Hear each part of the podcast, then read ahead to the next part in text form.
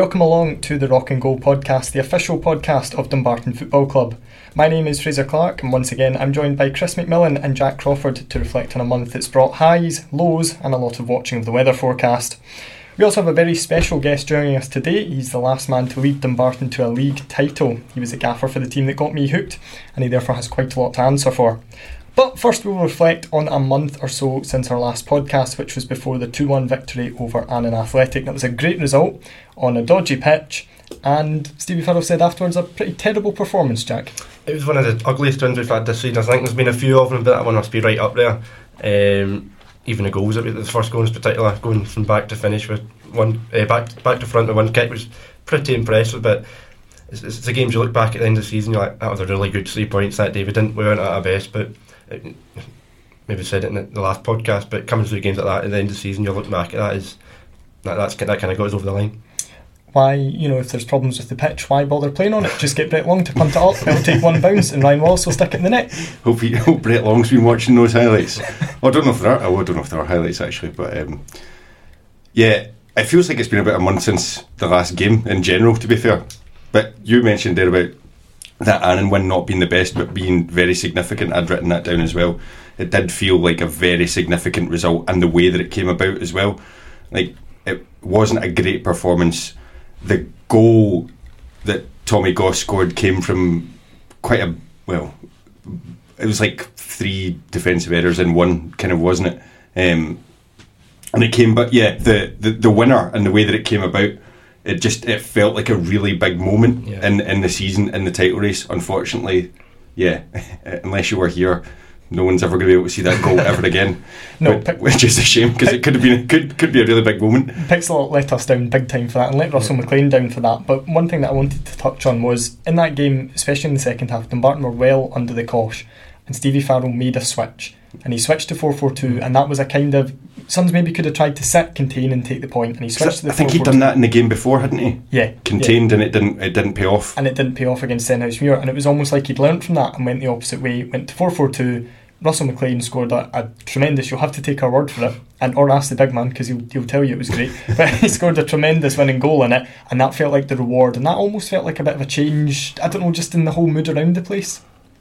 Yeah, I think so too. Uh, and it when you make a diff, uh, uh, a change like that in that game, going attacking, chasing the three points, not taking a point, it change it can change the whole mood of the of the crowd. I think when that decision, uh, when uh, Stevie Farrell made that decision to make those changes, I think we looked at each other in the commentary area and we were just like, oh, okay. But everyone in the crowd would have done that as well. Mm-hmm. You can, you, I think you kind of felt that at the time.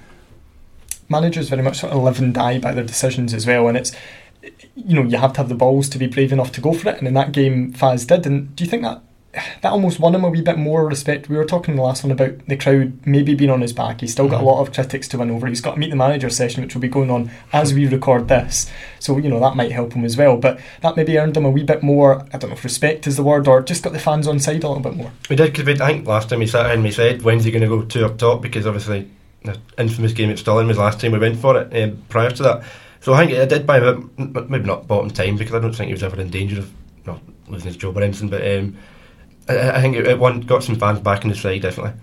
So when you've got those options as well, like you've brought Russell McLean in, like Declan Byrne is getting back to full fitness. Like you do have those options. It's not like you're forcing it out of nowhere and you know maybe sh- maybe shoving. I, I was going to say Ross McLean. That's harsh because he can play up front, mm. but like you're not kind of trying to force that that wave at the top of the pitch, you do have those natural strikers at your disposal. We'll talk a wee bit about it, but obviously there was that clamour for 4 4 2, and we said, well, the 4 1 4 1's working, but when you've got Ryan Wallace, you've got Declan Byrne, you've got mm. Russell McLean, you've got options there. You can change it. You can change it and go 4 4 2. Now, East Fife game I'll touch on very briefly, mainly because I'd actually forgotten about it up uh, until we were going through the list of the games that we had to talk about here, and it was rubbish. Sons lost. Uh, it was 2 0 in the end, wasn't it? Yeah, they scored late at the end. Yeah, mm. I, I, mean, see, I've completely wiped this from my memory. And in that game, uh, after after East Fife took the lead, Sons really pushed everything at it, but seemed to almost lose sight of what they're good at, which was that structure. I think if we're still playing in the we wouldn't have scored yet. As you've had plenty of the ball, we just had. There was no final pass that day for whatever reason. Maybe you have to give East Fife back credit for that, but just we couldn't find that final ball across, whatever it was. Um, I think we started well in that game. That's the only thing I remember. I think we should have scored twice in the first 15 minutes, but Yep. as soon as they took the lead from the, the corner that wasn't, I remember that. Um, uh, yeah, we just never got back in the game at all and just lacked that, that, that killer pass. We're not going to touch too much on that East Fife game because I've slightly forgotten about it, stroke erased it. And the next one's not much better. we will talk about the Elgin game where Stevie Farrell went 4 4 2. I think that we looked at it and in the team lineup, I'm like, oh, you know, let, yes, let's bring that. And it turned out to be probably the worst performance of the season. Yeah, everyone fancied that lineup when it came out, didn't they? I certainly did as well. Yeah, but I, I, that was a nightmare. That um, I mean, you talk about maybe not quite getting the final ball up at East Fife, and you know, nothing went right this day. Not nothing at all. It was it was everything you don't want to see from your side when they're at the top of the league, when they need to get results. Uh, and I think I said to you at the time, and I'll stick by it. On that day, I think Sons looked like a team that were frightened of being chased, and they that was the first time they, for me personally, you know, and I think everybody knows, like I'm I'm not a, a die in the wool fan like you, but that was the first time when I was really thinking, whoa, this side looks like they might get caught here, and Elgin played well here earlier on in the season, and they, they came in and did the same thing as well. It just I think the difference being is that wasn't a performance where, oh, you know, the, the, the final ball wasn't quite good enough, or maybe just should have scored but didn't take the chance or whatever. It was just, it was just poor. Elgin wanted it a lot more that day for whatever reason, um, and that's one thing you could probably say about Dumbarton this season that that hasn't happened enough times. And I think Stevie Farrell came out and said that quite openly after the game. He's he's not really got in the back of his players this season. Um, he's not had a reason to, but that, when he's had to, he has. Um, and that day, Elgin just first to every ball, first to every tackle. Um, they wanted it a lot more. I think when going into the game, Elgin were, I think they were the team in the worst form in the division. So were, when you yeah. see when you seen the lineup, you fancied if if it's a game to go. 4 4 2, then this is probably the perfect chance against a team that's lacking in confidence, lacking in form. But especially Kane Hester, he, he tore us apart that day. And another thing that worried me is the, the Ryan Blair goal. that came out of nowhere, but it was at an ideal time just Yeah. before half time, and you think, right, okay, you And got you- away with this. uh, Exactly, you've got away with that bad, bad first half performance. But then there was just there was no answer to that. There was no improvement in the second half, which I found particularly worrying.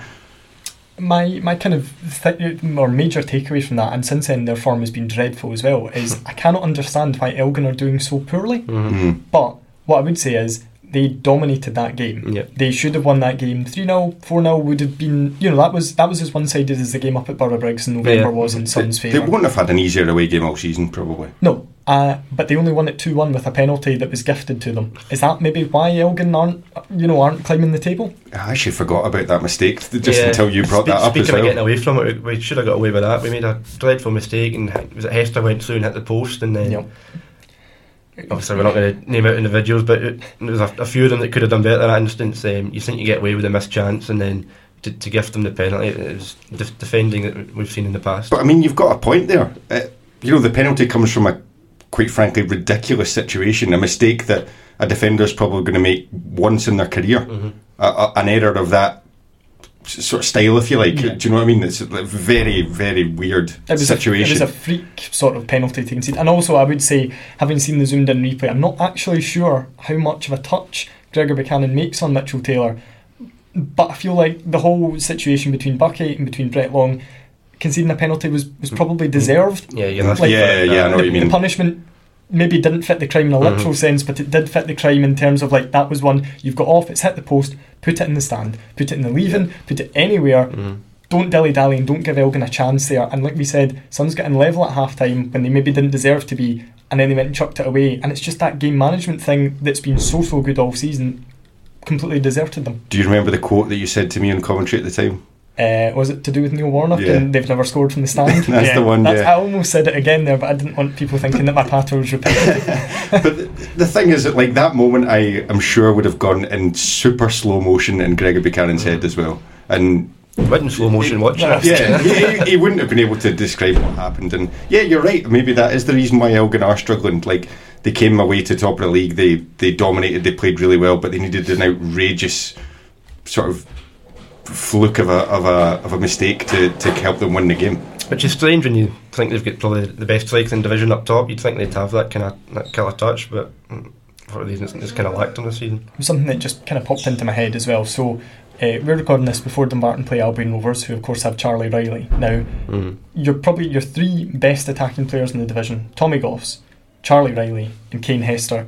Million dollar question for all of you: you can pick one in this Dumbarton team. You can take a minute to think about it, whilst I think about it to myself. Now, I am an enormous fan of Kane Hester, and I said it, I think, to both of you after the game that he played every role of a striker. Like he held play up, he ran the channels, he was a goal threat, he linked play, he did his defensive duty, he pressed defenders. He literally was a complete striker. Everything he did. I mean, you've just made was, my mind up for me right there. but I think I'd pick Charlie Riley So would because I. I think Charlie Riley's the sort of player that I would pay money to watch. Mm. The only Let's reason not talk him up too much. the only reason I was thinking I would rather not Riley was, I, you know, and I only saw him here in that game, but after an hour he was done. Mm. If if Riley could play ninety minutes, I'm on. I'm on with you. But in this Sons team right now, I take Hester. I think. And nobody's taken Tommy Goss, who is the top scorer in the division, I think. I wouldn't say no, but No, no. I, I think just from like you, like I said, you made my mind up there for everything that Hester brings. I think as well, and like I'm not uh, slating any of the Sons forwards this season, but there's not a high amount of goals there, no. and for Which, everything. which has its positives as well. Yeah, it, it does as well. The goals have been spread around the team. It's not a, it's not a, a worrying situation.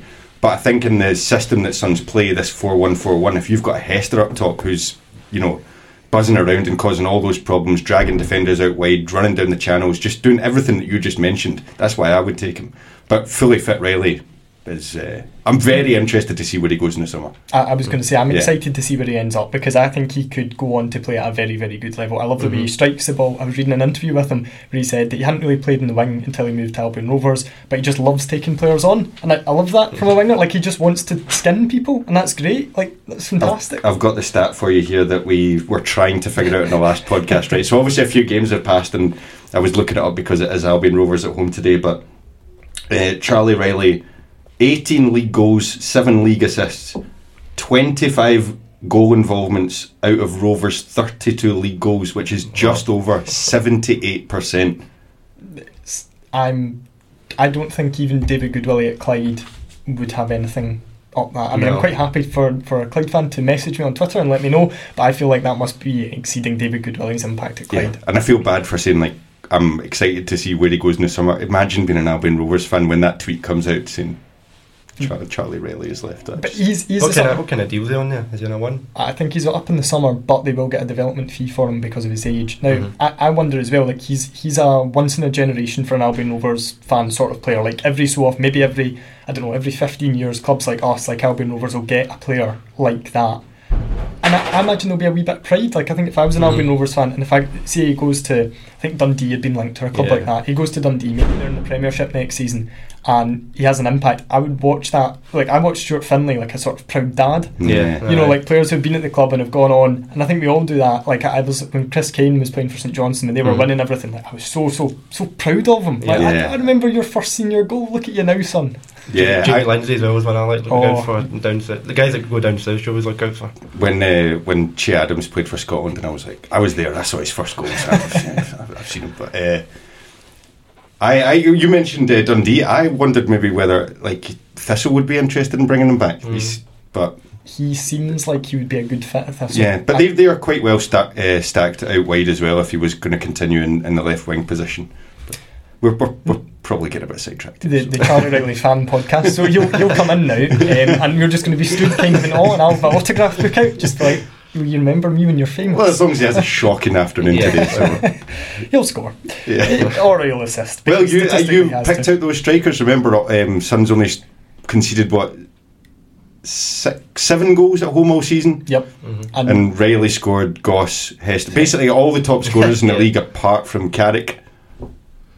there's, there's still time. Yeah, uh, I've found the net here as well. So it takes a takes a good player to, to hit the net in Dumbarton at the moment. Speaking of top players in the league, that sort of brings us on to a guy who's maybe been a bit more under the radar than the, the big three, if you will, and that's Matty Yates at Stenny. Now, that Dumbarton Stenhousemuir game, coming on the back of the Elgin game, I think there was a real trepidation the right word? It was how Mhm. would Dumbarton respond to this? And I was talking to Craig Telfer last week, and he said he couldn't believe how downbeat the Dumbarton fans were coming in. So he was stood at the turnstile coming in, and he was like, I kind of expected it would be like when you go to see a club at the top of the league. He's like, everybody I spoke to was like, nah, we're going to get pumped today. the, the general mood was like exceptionally low, and Dumbarton turned in one of their best performances at home of the season. At both ends of the park were brilliant. It was unlucky to only be 1 0 that day. We talked a lot about fans kind of winning some fans back with the Annan game. I think the Elgin game, we probably lost those fans that had won back. So to respond in the man that was against Stenhousemuir, who, who, who again were coming into that game on, on the back of some decent results, um, it was a really impressive performance and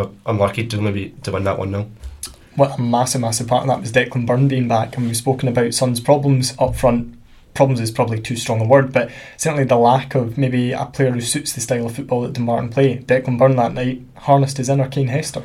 I was just going to say exactly the same thing. He did everything that Kane Hester did against Dumbarton. He was up front on his own. I think that was his first start back in, mm.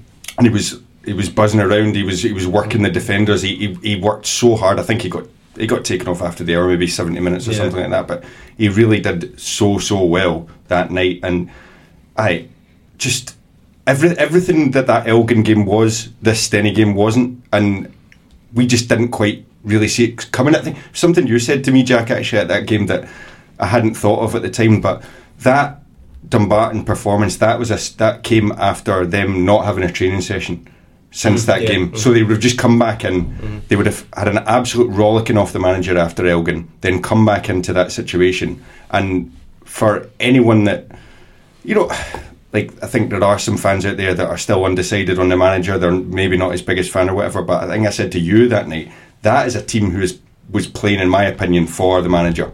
That that doesn't just happen, and they're in a they're in obviously in a great position that you know maybe the Elgin game's a wake up call, losing two games in the spin. But yeah, what a performance that was! It was just it, it was it was great to watch. It was a, it was a really good game to watch a big part of that as well, certainly as far as I'm concerned, was that sort of midfield duo of Joe McKee and Finlay Gray. Finlay Gray obviously got the winner on what everyone thought was his birthday, but what, which I later found out was in fact not his birthday. You're joking. Uh, I was reading an article today in a newspaper that I won't mention because it's a rival of both of our companies, but it was the Sun, uh, that said that said uh, his birthday is actually the 28th of April. Um, and it's just wrong on every website, including Dumbarton's and the programme and everywhere. But so, the Sun's right.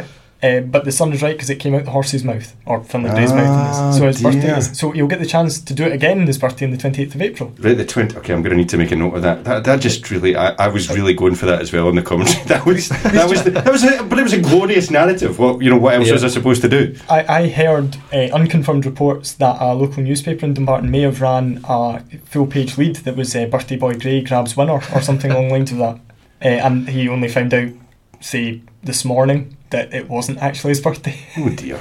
Well, I mean, it was a lovely goal. It, it, it, it, was a really nice hit, and yeah, he he came on, didn't he, in the previous game? No, no, the game before that for uh, into midfield and did really well and kick, got his place back in the team. Game, yeah, yeah Aaron, that's exactly. Came in and Wilson yeah, Wilson yeah. came off. Yeah, yeah. And Wilson had been so good for ages. For Finlay to come in and fill Div's boots the way they has the past few weeks has been brilliant.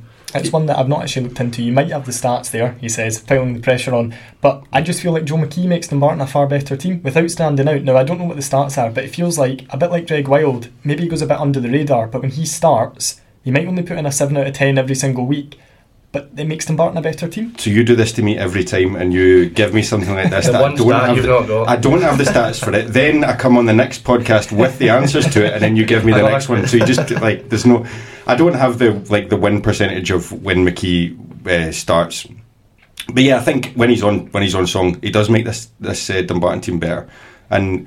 I'm a big fan of Finlay Gray as well, and I think they're a nice combination. Um, mm. The two of them in the middle of the park. Uh, Gray's got that energy, um, McKee's got that range of passing. He's got that bit of composure. I think Wilson's got that as well. Um, I'm a big fan of Wilson's first touch as well. I think he's got a bit of that as well. But it was just something that popped into my head there. But obviously, we're gonna we're gonna have to touch on the pitch situation, and this seems like the ideal mm. time to do it. That is not a Joe McKee pitch no. out there. It's not a David Wilson pitch. It might maybe suit Finlay Gray a wee bit more, but certainly not to you know a particularly high degree. How concerned are you about the pitch now? We've we've seen it today. It's past the pitch inspection as of 11:45 a.m. on the 18th of March. Dumbarton will be playing Albion Rovers at home. Give it time. Yeah, give it time. High tide, low tide, and all that kind of stuff.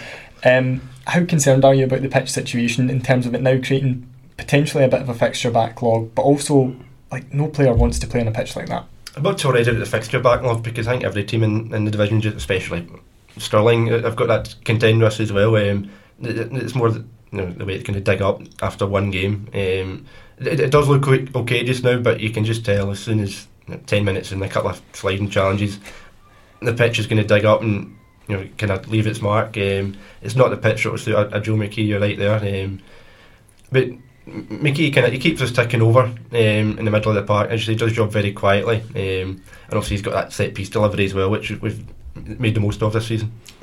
I wonder whether any player has been told if you score today there'll be absolutely no knee slides whatsoever because that might take a little while to grow back. But. It might take a little while to find the player if they knee slide. It's like that Sol Campbell slide tackle at Wembley where he disappears like practically into the stand. If like you timed your, your knee slide right in front of the tunnel, you'd probably come out the front door.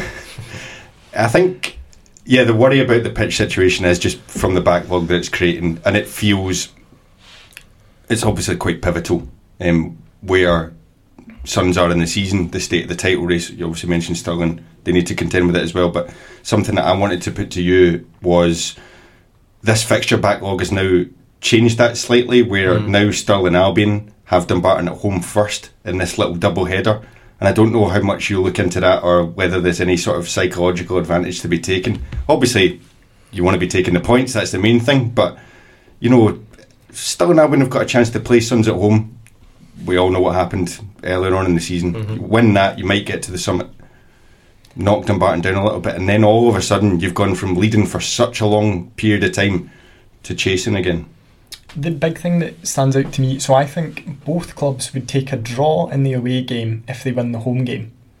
Hmm. So I think it it changes it to an extent in that Sons when they had Stirling here I mean, I don't think this is what Stevie Farrell will have been saying to them or anything, but from my point of view, I go, you need to win the home game, and then if you can go to Forthbank and take a point, that'll be absolutely fine. Now it switches that round where Sons know, well, we can probably take a point at Forthbank, but even if we lose that, then we've got another game to basically cancel it out back at our mm-hmm. place.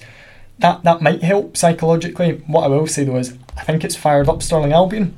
I think that's twice they've obviously travelled here and it's been called off. The other game was called off a wee bit earlier, so it's maybe not quite the same.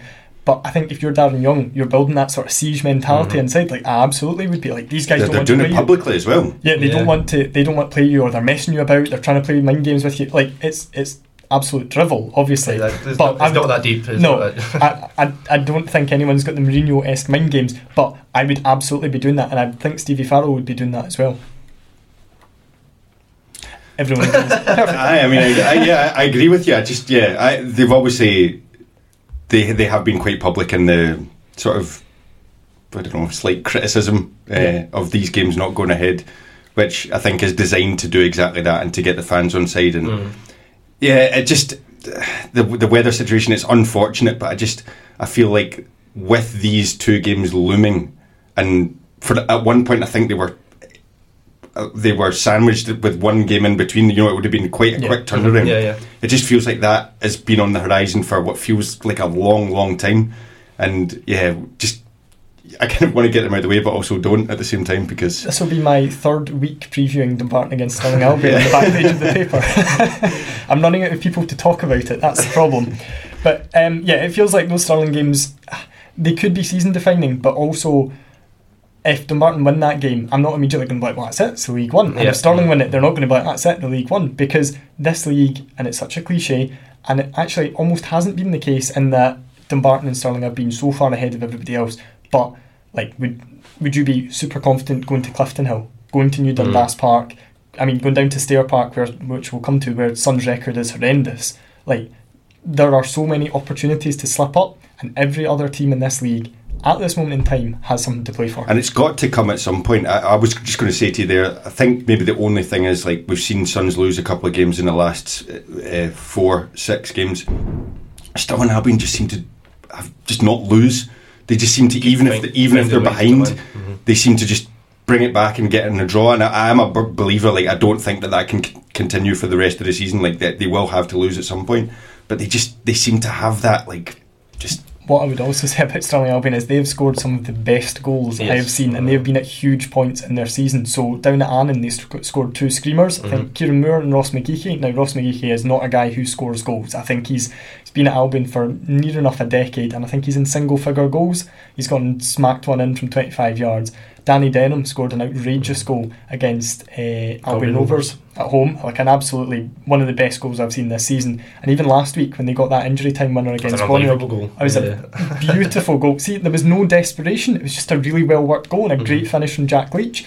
Now, there's two ways of looking at that. That's that's what title winners do. Mm-hmm. I think that's but, what some of their fans might be thinking. Yeah, yeah, like th- this is the mark of it, champions. Yeah, but there's also a, a, way of looking at it and going, well, you can't score worldies every week kind yeah. of thing. Yeah. Charlie Riley can, but most people most people can't score can't score like a screamer every single week to almost dig you out that gap. Mm-hmm. That's not to say that they won't just go and score three normal goals or five from set pieces in one game. They wouldn't do that. No, that would be silly. That would be harsh. As well. yeah, why would you do that to somebody? That's horrible. yeah, just like they can't defend corners in this game, so just leave them alone. Like yeah. there's no need. Show a bit of humanity. It's like Sons have never done that. That would be horrible. Yeah, not yeah. to Darren Young team. No, definitely not. Uh, we'll come to the final game that we've got to talk about in this sort of. Well, I was going to say it's been a month and a bit since we did the podcast, but we've only done five games, and that includes one midweek. Uh, and that was what feels like a lifetime ago at Stranraer. I managed to get back uh, yesterday because that's how long it takes to get back from Stranraer, just in time uh, for today's game. So I was quite pleased that the Forfar and Stirling Albion games were called off. Uh, that is Dumbarton's eighth win in 46 trips to Stair Park, stretching back to 1955. Jack Crawford, how many of them have you seen? Two, I believe. Yeah, I, I think, think, I'm the same. I think we did we win three 0 Yep. Uh, we Ross, Ross Perry scored that game. Ross Perry did score that game. Ross Perry. That's a real Irish there moment. Uh, 3 0 uh, with Dom Thomas, Dom Thomas Ross scored. Perry, and Ross Forbes, where you can see me on the highlights. I think it was 0 0 at this point. Ross Forbes. Did you have your, your shirt off? Eh? Uh, yeah, yeah, you know, the big DFC tattooed on my stomach. Um, and as Ross Forbes takes on the shot, I shout, "Don't shoot!" in a sort of exasperated tone, and then he goes and sticks it in the top corner. So what do I, I can tell Ross Forbes not to shoot. I know. What was I thinking? like there was just no, absolutely no thinking going on there. Well, I was going to say you were very pessimistic before that game, but yeah, those stats back it up. I didn't realise they were quite that bad. So. They really are absolutely dismal, and that was a polished, professional. Yeah comfortable performance. Yeah, all of those things you said, a really good away performance um, at both ends of the park. I don't think we really came in too much trouble um, conceding either, and we probably could add a couple more. Um, really professional performance, and talking about Stirling doing all these things that kind of maybe makes them worthy title winners, but for the for the Martin team to go to Stranraer um, and win. That's that doesn't that's, scream yeah. title winner. I don't know what does. Yeah, exactly. And it backs up the win against uh, Stenhousemuir as well, doesn't it? It, it backs up the performance. Uh, yeah. Mm-hmm. Obviously, that was also back to back clean sheets, so I'm just getting that up now, but that's 13 clean sheets in 26 league games. I don't know how I forgot that because Faz has mentioned it quite a lot, but 13 clean sheets in 26 league games. This was a Dumbarton team who kept how many last season? Four or there or thereabouts? Yeah, that, that is, you know, that's a case of over the summer, Faz has obviously looked at what, what cost Dumbarton last season, and actually going forward, they were okay what cost them massively was at the back, and to have 13 clean sheets after 26 league games is phenomenal. I think we're on track for the record, aren't we? Is it yep. 16? I think what I think one more in the league would equal the record, and two more would beat it. Jim updates it every week, doesn't he? I think Brett Long will be very confident about beating that as well. I would imagine. I would think so. It just to, uh, to put it into perspective, what the Sons went what four games without a clean sheet, and I, I remember like writing down just like four games without a clean sheet. This is ridiculous. and I was just like, I don't think I'd seen that since I've started, like since I've been involved here. I'd, probably not, but the man who sort of, I guess, starred in both boxes in that game as well was Gregor Buchanan. Now, we have been informed that he'll be out today's game at Albion Rovers, so it's no point talking about how big a miss he might be, could be, because Sons could go and win 3 0 and nobody will notice, or Sons could lose 3 0 and everyone will say he's been a huge miss. But after a, I think it's safe to say, a pretty difficult season last year where we didn't see the Gregor Buchanan that was here in his first spell, how impressed have you been by Gregor this season? Massively, not, not just Gregor, but the, the whole back five, and I think that's why. Um, we're, we're on track for that clean sheet record because we've had that consistent back five all season. Um, obviously coming in as captain this season after Carsey uh, last season um, and another step up for maybe that's bringing the best out of and out of Carsey as well um, it's brought a different level to Carsey's game but the whole back five has been terrific this season and the newest addition to that back five is a man who I'm pretty sure you're just going to mention is Peter Grant who I have been hugely impressed with absolutely I'm glad I'm glad you um, you brought it up because I wanted to but yeah I've been very impressed with him since he's come into this into the side um, there was no disrespect to Carswell when he came out and Grant went in, but Peter Grant just looks like a centre half. He attacks the ball like a centre half. He heads it and kicks it in the most beautiful centre half way. And Yeah, I just I think he's been really, really impressive, and it, it's left uh, Stevie Farrell. I mean, Buchanan's out today, but in the running, it's left him with options. Like he's given himself some options up top. He's now got some at the heart of defence, and you know maybe it's given him a headache. I don't know who I would personally start if all three are fit. But I've, yeah, I've just been hugely impressed with him since he's come into the team. And uh, yeah, I don't know how loudly I was saying it when he was when his dad was sitting right in front of us, but he came on as substitute. It's just a wonderful header from Grant. what you should say as well is you spoke about Bucky taking the armband, but Peter Grant is a captain without the armband. He's mm. so so vocal on the pitch. I've seen him dishing out rollickings. I've seen him getting guys going. He's pushing the team up, and just having another vocal leader back there. I mean, I couldn't believe he's 28. I think he, I mean, he plays like a guy who's in his mid thirties and you know coming to the end of his. He's been about forever. It does feel like that, doesn't it? I mean, um, he scored in the Scottish Cup um, final like absolutely years ago, mm-hmm. but he must have been a child at that point. I know he's been terrific since he came in. Um, he's barely put a foot wrong. I think he made his debut up at Stenny when we conceded late on, and he was really unlucky. I think Far- Farrell said after the game, um, Peter Grant didn't deserve to be on a losing team here because he came on even though it was for ten minutes. Um, he won every header, even in the build up to that goal at Stennismead. He won about two headers before it, before the ball came back in. Um, Chris was saying, like, who would you pick as your kind of two centre backs? It's a difficult one because Carthy doesn't deserve to be dropped, but I think when you're going for a league title, you need that. Peter Grant won this league, league uh, a couple of years ago with, with Queen's Park, so um, he really deserves to be in the team, I think. Going for a hat trick of promotions, he told me, because he got promoted with Queen's Park last year as well. The man knows what it takes to get over the line. Would yeah, I agree with that. I agree with that. To be honest, yeah, I think I, I don't think Carswell deserves to be dropped. No, no. But he's also naturally left-footed, Peter Grant, and that yeah. just it sounds so so simple, but just yeah. that balance of having two left-footers and two right-footers, and it's something that Dumbarton haven't had for a wee while. Is that sort of natural balance of a left-footer and a right-footer at centre half, and it, it maybe helps him play out a wee bit more. And okay, mm. the pitch isn't particularly conducive to that. But Peter Grant's a guy who seems to always be looking for the ball. Like he's quite happy to take it. It also might open up your options if you've got Stuart Carswell sitting on the bench. Uh, you know, in the last half hour, depending on what way the game is going, you know. You can bring could, him on midfield. You could bring him on. You could bring him on yeah. midfield. You could drop him sitting right in front of the in front of Grant and Buchanan. You could even bring him back in, and they could drop to a three at the back if if you know they're really under the cosh trying to shut the game down. But I, I'm sure Stuart Carswell won't be happy with us saying this, but it could be, it could work both ways. Yeah, I mean that's that's the whole competition for places thing, and Carswell will get a chance today. You would think with uh, with Bucky being mm-hmm. out, we'll just take a wee chance to look ahead at the games Dumbarton have coming up, and it is a really I was going to say mouth-watering or terrifying, depending on which way you want to look at it. Yeah. Fixture list: Stirling Albion away, Forfar Athletic and Stenhousemuir at home, and Annan Athletic away. That's one of the, the hardest little runs you, you could have a fixture. You stopped before Stirling Albion at home. I stopped before Stirling Albion at home. Yeah. So, did so, you get too terrified? yeah, I just didn't click on the next page. So I think I don't think it would be an over exaggeration to say. I mean, like we said, we don't know what's going to happen today against Albion Rovers. So I'm just completely ignoring that game because it'll be history by the time this is out. But those next four or five games, they will determine the Martin season. Absolutely. Uh, massive games, really difficult games. Um, teams that are playing well under new managers, teams that have got the division's best players. Um, as you say, it's, it's going to kind of determine how the season ends up. I think, um, obviously, going to Stirling next week, we could find ourselves more head clear at top. We could find ourselves in second place. We're still playing midweek, so if Stirling win midweek, that would be an interesting dynamic for the game. Us going there, as you touched on earlier, as the chasers. Um, we might maybe Dumbarton might approach this game differently than we did last time, going two up top. So we'll have to see what Farrell does for that one. The other thing as well, though, you need to remember when you are in this position, you might look at a fixture list and it's a bit scary, but these are sides that Dumbarton have beaten this season, and they know that they're capable of doing that. You saw it like the the win against Stenhousemuir wasn't that long ago, and it was very good. Um, Stirling Albion's a different a different ball game, and Annan Athletic wasn't a great result, but they managed to dig out a win. Like it, it can be done.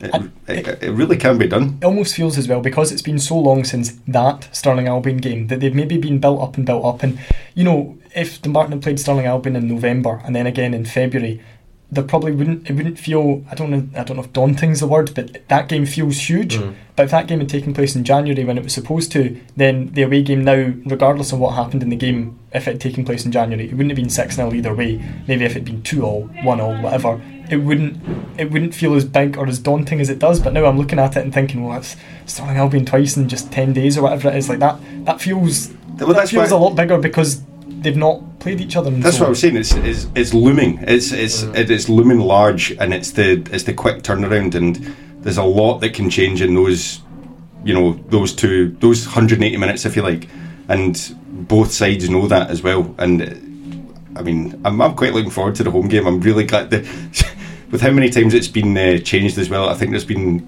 twice when I've not been able to make it, and twice when I have. So I'm really glad that I'm going to be able to make the next one. But So sure, he's been out there digging up the park when you can't even make it. been out there with the buckets of water that I saw Stirling Albion fans accusing Sons of doing. I might actually go to that Stirling Albion game that's midweek. I forgot about that. It's ten minutes down the road from me, so I might go for that. But anyway, that way I, I get over my Stirling Albion phobia because I'll see them in real life, and then they won't seem as daunting. It's like when a child's scared of dogs and they get at a dog, so it isn't quite as scared of it. Aye, sure, yeah, yeah, yeah, yeah. Anyway, after the break, we will be joined by the last man to lead Dumbarton to a league title, the man responsible for me now going all over the country, following Dumbarton, chasing that same feeling I got down at Annan. It'll be Jim Chapman. As you'll see at the break, we made a wee substitution. Jack Crawford has been punted off to hospitality to enjoy five star food, and joining us to slum it in the ball boys room is, well, Dumbarton royalty in a way, the last man to win a league title with the Sons, Mr. Jim Chapman. Jim, thank you very much for joining You're us. welcome, guys. You're welcome. So, as I touched on there, you were obviously the last man to lead Dumbarton to a league title, but you played for the club before that as well at a kind of successful period in the club's history. But from your own point of view, your spell was cut short. I think was it 12 games, something like that, by by injury. So, talk me through that time for you because that, that must have been really difficult. Yeah, I think you know, um, 1990 I signed, and um, it was a, just a change. I'd left Albion Rovers uh, at the time, and um, spoke to Billy Lamont, the manager here, and was a couple of interests, and obviously Bosman wasn't about at that time, so it was just a case of regi- registration being retained by one club, clubs agreeing, and then when the opportunity came to Dumbarton, then I thought, yeah, I'm going to go for that. But I was also going through my coaching license at the time as well as my B license, so. Um, we came in 1990 and you know it was an exciting time and Billy Lamont you know had sort of outlined the plans and it was quite exciting as I said there and then I joined it and came down and started to look forward. My first couple of games back funny enough my first game back was against Albion Rovers having left them as a player uh, made my debut at Clifton Hill uh, if I recall right uh, we lost 3-2 but as, I see, as it was progressing we started to see things going really well you know and the team starting to knit together. And then we started to go on this unbeaten run, you know, and I think John McQuade, fabulous player, uh, Charlie Gibson up front, you know, was solid at the back with captain Jimmy Dempsey and stuff. So there were a real good core of players there, and uh, and I felt it was a chance that maybe that would be the year for Dumbarton. And then just I suppose I call it Chappie's luck, you know, at times, you know. Up at Arbroath, um, 10th of November, about 20 past four. Not, not that I remember it, you know, in 1990, that uh, all of a sudden there was a, a sort of situation in the game where the ref stopped the game uh, off the ball and Big Jimmy gets sent off and I seen the manager running down the touchline. Um, the linesman flagged up, Jimmy Dempsey sent off, gave a penalty to Arbroath. So there was a delay in the game and it was probably a game, you know, that you're thinking we're, we're comfortable 1 0 and we're going to win this game. And then it ended up 1 each. So me and my wisdom, man down, we get into the go near the box and I'm saying I'll just go in the box here, but I cut inside and misplaced my shot as usual. It came back to me as I changed foot my knee popped. Um, something went wrong, and I, hadn't really had any injuries, and you know, and me determined as ever to do well. You know, I, off you went, and then Bob McCallum got his Bobby, and said, ah, "I think you'll be okay." Go back on there and sent back onto the pitch and think you're going to be okay, and as if the sniper just takes you out, my knee buckles again, and heartbreaking for me personally. And um, you know, he said that no, regardless what happens, you'll never play again. You know, and I, I kept trying to prove them wrong. Yeah. Um, but unfortunately, they won. Uh, I couldn't play. People say I couldn't play to begin with, never mind play again. But um, it was uh, it was it was tough at the time. But I think the way the club here took care of me, which was good. Um, I then become on the coaching staff, and they, they helped me through my coach education, my A license. And then 1991-92, I was player coach you know, tried to keep myself playing as I could, much as I could. But as I said, I come onto the coaching staff there with Billy Simpson, Billy Lamont, obviously, and, and Doug McNeil, eh, sorry, Donald McNeil, and we started to work away at that, and that got me hooked into the coaching as well. So that was part of my plan. That in two years when I signed at Dumbarton, if I couldn't make it any further, then coaching was going to be my path and my journey. I just unfortunately I had to go down that journey a wee bit earlier than anticipated. But when you seen the guys winning the title 91 92, um, I was delighted for them, but I didn't kick a ball that season, so Yeah. I felt hurt again, and you miss out. And every player will tell you you want to be part of something, and a lot of the guys tried to keep you involved, and yeah, you were, you're part of the coaching team, and the manager was fantastic with me and all that.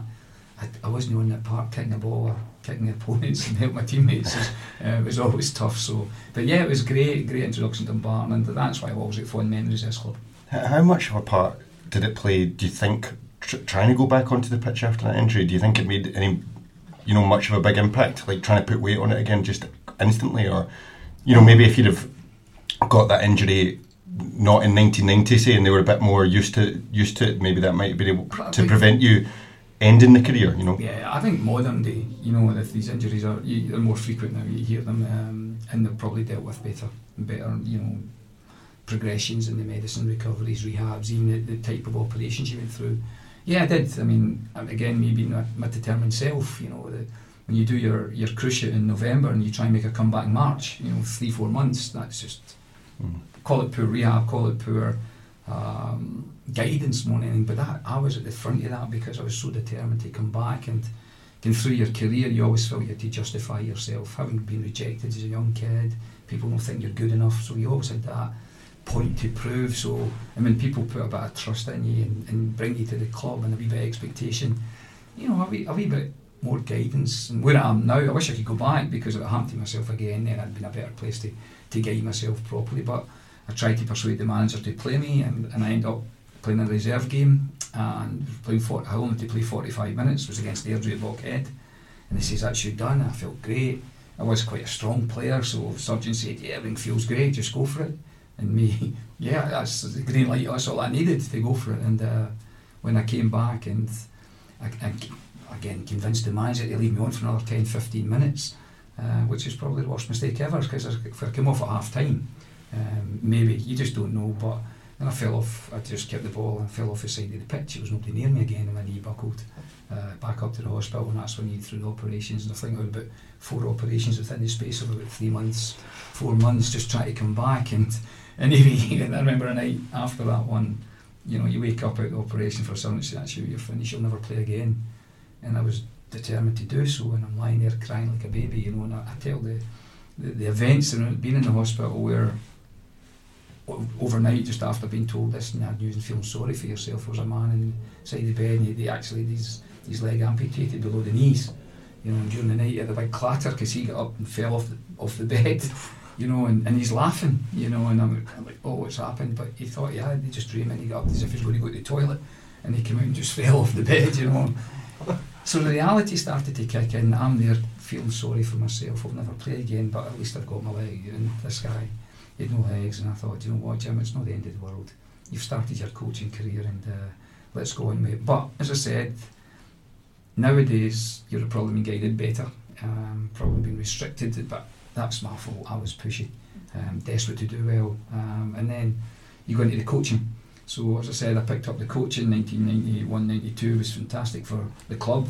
And for myself it was a great learning under both Billies and then after that I got the opportunity to go into the SFA so it was a career cut short. I don't know what we were being and sometimes I still feel that wee bit of what could have been what might have been based on people the interest you had you know John McQuade I remember John calling me something called me a selfish so and so right to be fair because both us had started doing really well here and there was a lot of interest from down south and uh, Quade blames me for missing out on an opportunity to go south um, and a transfer so but again a, a talented kid in his own right he would have he would have made uh, a, a lot higher level as well John so yeah it was uh, interesting times and something you don't forget but it helps me guide my players it helps me guide young players coming through and you learn from your mistakes and you use the experience of your own self and others to guide and make sure people don't make the same mistake I did That was exactly what I was going to say. Is do you think that your own injury situation meant that when you moved into coaching and management that you were certainly erring on the side of caution with players, basically put your arm around them and say, "Look, I know, I know how desperate you are to get back out there, but you rush rush this by a month, a couple of weeks, yeah. you'll end up not playing again." It's, it's followed me every single day. There's not a day I don't think about it. There's not a day, oh, what if? You know, everybody always talks about what ifs. You know, and I always turn around and say that to the players I work with, whether it's young players, um, even the academy, the, even the women's football now. That's what if you do go back too early? What about the big picture? You know, what if it doesn't work? You know, and I keep using that because I kept thinking that myself. And sometimes it's that sliding door moment that what if you didn't get injured? Would we win the league that year? Would I got your move? And then all of a sudden you went the wrong way, and well, you you you live to regret it a wee bit, you know. But I don't want to have any regrets, and that's why I want to say to young players, don't make the same mistakes I did. And you can only talk for experience. You can only talk about guiding the young players, but again, everybody makes choice. And I say that everything's about choice, but the, the choice you make, you're always, and I have a great phrase I say to the players every time I them, you're free to make choice, but you're never free of the consequences of your choices. You know, and um, and then just keep thinking about that. So think the big picture because at the end of the day, we love the game, we want to be part of the game, we don't want to miss a game, but there's a lot more to life than the game of football. And presumably, you'll coach some players that you will see their career prolonged because you've been able to give them that advice? Well, yeah, I, I think you know at the end of the day you're you're only part of a team now. Now you think about the medical team behind it, the sports science, you know the the resources now put into football and to guide players and the game. You know they talk about the game being a lot for fitter, faster, stronger players.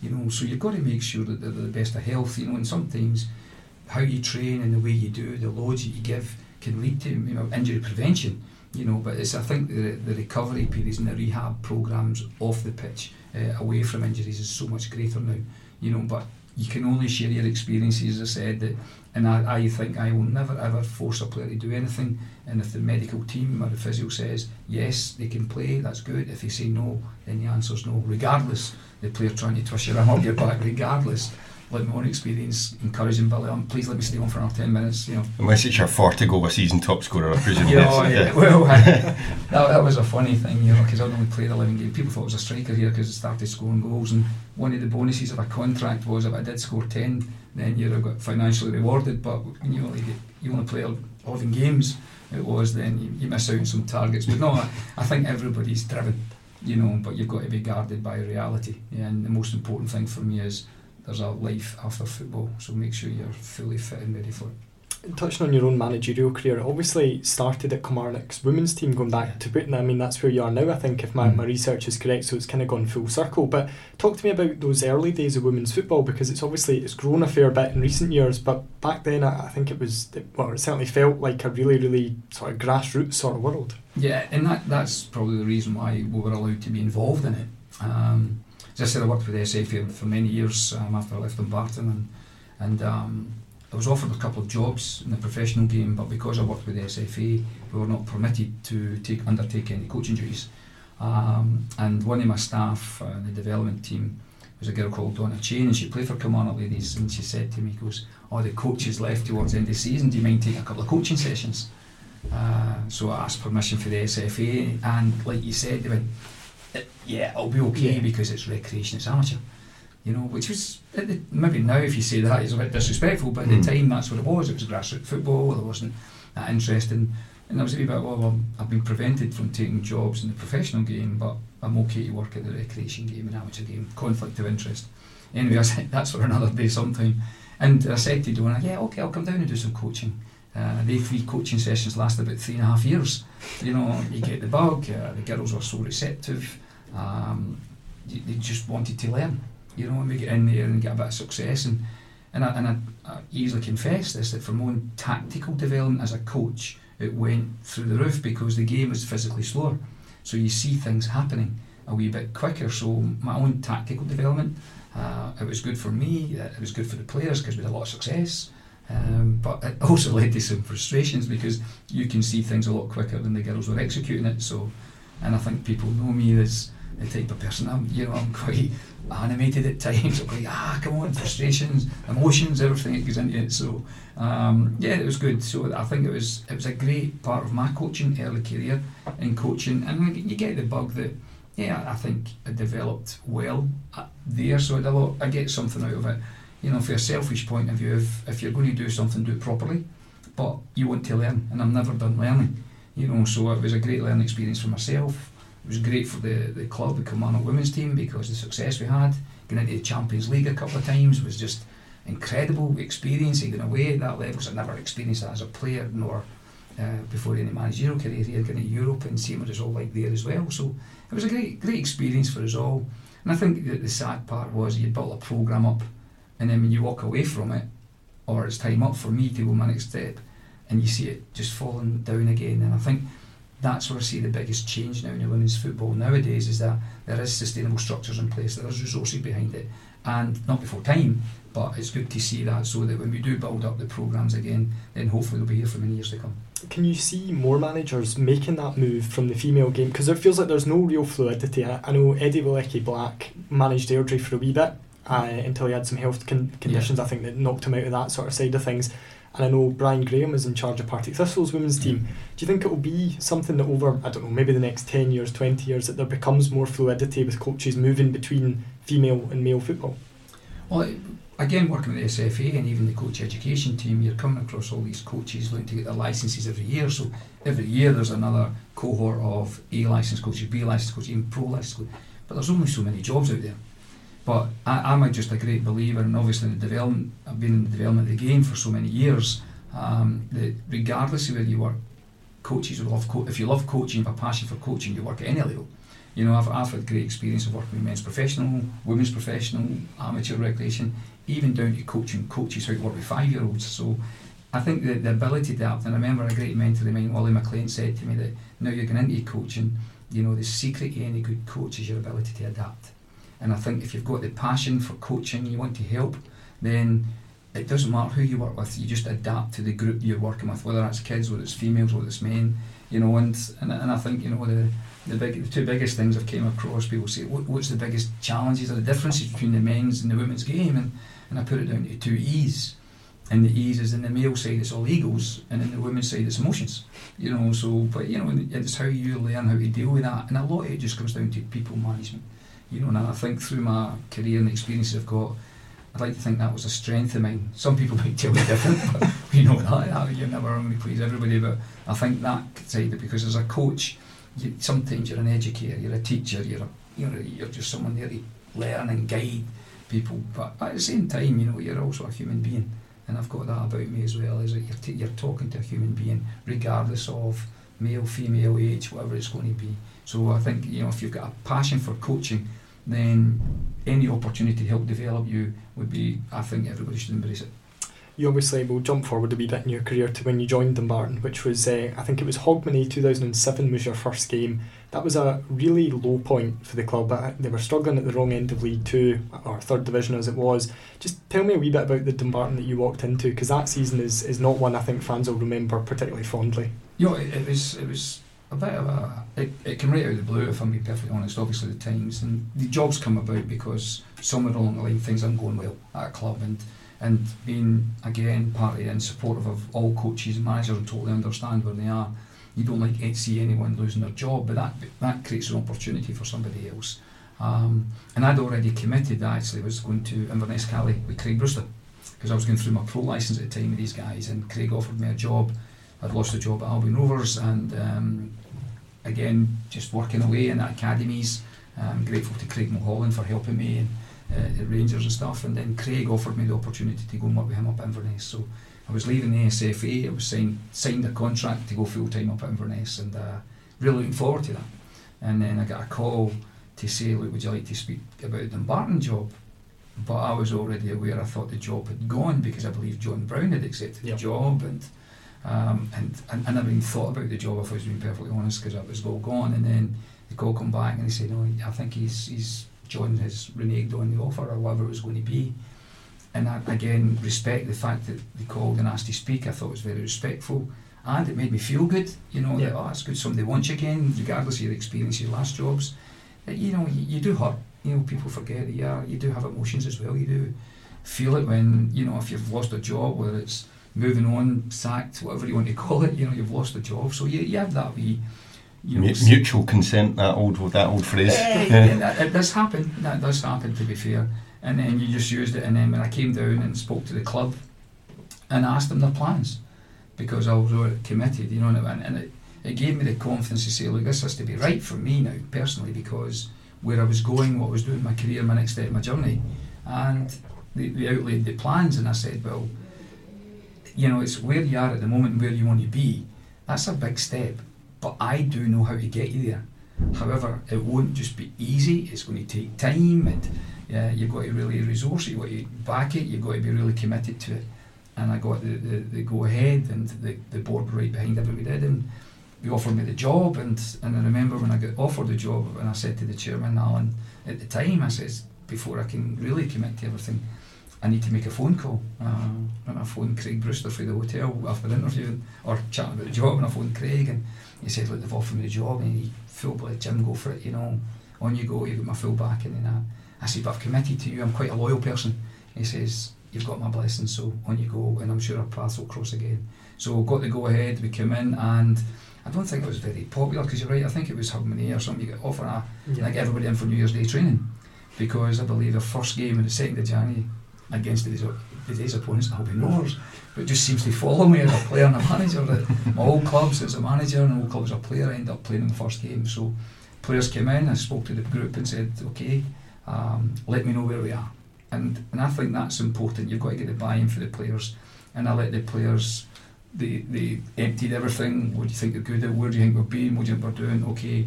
Because it's, oh, again, as a coach and even a manager, sometimes you're facil- facilitating the group of players. You try to empower them, uh, not to give them too much power because sometimes that can backfire, as it has. um, but you, you do that because at the end of the day, it's still the, the, most important thing about football is players, as far as I'm concerned. Coaches, managers, you know, you try and guide and get the best of them, but players will always dominate what happens. You know, and, and I think that's the key thing. And so, trying to build that relationship and let them understand that you're there for them, trying to understand where they are, and then you just try and guide them that way. You want to go because you've got the buy-in from them you know and, and, and the good thing was there were some good players here but there was also some players here who were uh, again I won't mention any names please don't ask me to do that but there was a, there was undue stress you know from the, the crowds I did a bit of research about how many players were playing and the, some of the, the call it targets from the, the state the stand sorry you know there that some players were getting no ends of grief that sometimes the coaches and managers get when it doesn't go well, but it seemed to be a few players. And I remember taking a couple of players to side and say, look, I'm not going to play you for a couple of weeks because I want to just take you out and protect you. And we come back, and they come back a bit stronger because of that. You know, and, and I tried to explain to them, but like players were, I want to play, so they obviously thought you were in your plans. But when you guide them and you tell them the plan for them, then they come back to you. And, uh, and I, I think we got that. However, there was a lot of um, I don't want to say negativity, but there was there was that downside that oh we're not doing well, we're never going to get anywhere. So it was a case of managing it through to the end of the season, try and put a wee bit of blocks in, and as much as we're guiding it week to week on for the rest of that season, I was starting to put plans in place for the summer because I knew that was my opportunity to start building, put the foundations in it felt almost at that time, I mean, even from what I remember from that period, was it was like, right, just get to the end of the season, don't finish bottom. Mm. I mean, there was no trap door in those days, so you could mm. finish bottom if you wanted, but don't finish bottom because it would be embarrassing for the club, and then just rip it up and start again in the summer. But what I want to touch on is, is one of your kind of earlier signings, and a guy who you probably knew better than most was obviously Gordon Lennon. Uh, talk to me about Gordon because I, you, you would have known him as well as anybody in football. Yeah, yeah, and, and again, your paths cross again, and young again, John Doyle, Army Row, um, Robert Watt, Albion Rovers. You know, we, we, when we were building the team Albion Rovers, there wasn't a great deal of resources, so we go for the younger guys and guys coming out of 21s and stuff. So we got to know a good level about that, and we brought Gordon in the Albion Rovers, and um, yeah, he just brightened the place up, you know, and I uh, just loved playing. Very raw, very yeah, there's a good bit of talent about him as well, but. And that, that happened for that young Albion Rovers team we had you know, because even I brought a couple of players back who was probably losing a way, like Scott Chaplain, for example. He'd lost his way a wee bit and they come back and you started to get this young, hungry team together, Albion Rovers, who were on the up at the times and unfortunately didn't suit some people above me and you lose your job on that. But again, when you talk about loyalty, if you install a bit of loyalty and trust in some people, you get it back. And uh, and I think with Gordon, I asked him to trust me. I said, you know, as I always do, any player I work with, my main aim is to make you better. And that was my aim, is to try and make them better. And he bought into everything we were doing, he helped, he guided us, and uh, played a significant part for taking the clubs forward. And he built that relationship, and so much so, his potential, I, I spoke to him, I call it Partick Thistle, and thinking, this is a young lad I think you could really take forward. Um, so, but it went and it didn't really work out for him because, and I'm sure I know mind me mentioning this, but if you judge Guido at training, then you'd think, yeah, forget it, you know. But he, he just didn't like training. He always come up with the favourite phrases. When we get a side gaffer, you know, and, and that was it. He just wanted to play. I loved playing, you know. But there was a lot, couple of players there, even a young lad, Stephen Donachie, uh, was a fantastic talent. But you've got you've got to look at the boys who are hungry to do well. You've seen something in them, and then you take them and say, I think there's more to come from you, but we need to try and work with you. And you put that bit of loyalty and trust in him, you got it back. And then the relationship started to build a wee bit more off the pitch as well because his family and you get to know his family and absolute magnificent family. And uh, you know I can't speak highly of him uh, and also his family as well. But when he goes to Partick Thistle and then I go out a job and, and then uh, we get the job here and I remember someone saying oh there's a couple of list of players that previous coaches and managers had mentioned. And, and I looked down the list and went well he'll be here soon he'll be here I can get him how, can you get him trust me you know and, and as soon as he was on a loan spell to good friends of mine John Coughlin and Matt Kerr you know, and they were good friends, all over rivals for 90 minutes, but they were very supportive of me. And I really thank John and Matt for that support at times when you were out of the job. But and they knew that because Gordon was on loan to Stenhousemuir, and they knew that as soon as I get a job, Guido would be his loan deal was finished at Thistle, and he was coming straight here. So, and again coming here, and we started to build it, but it wasn't just his ability as a player, his personality.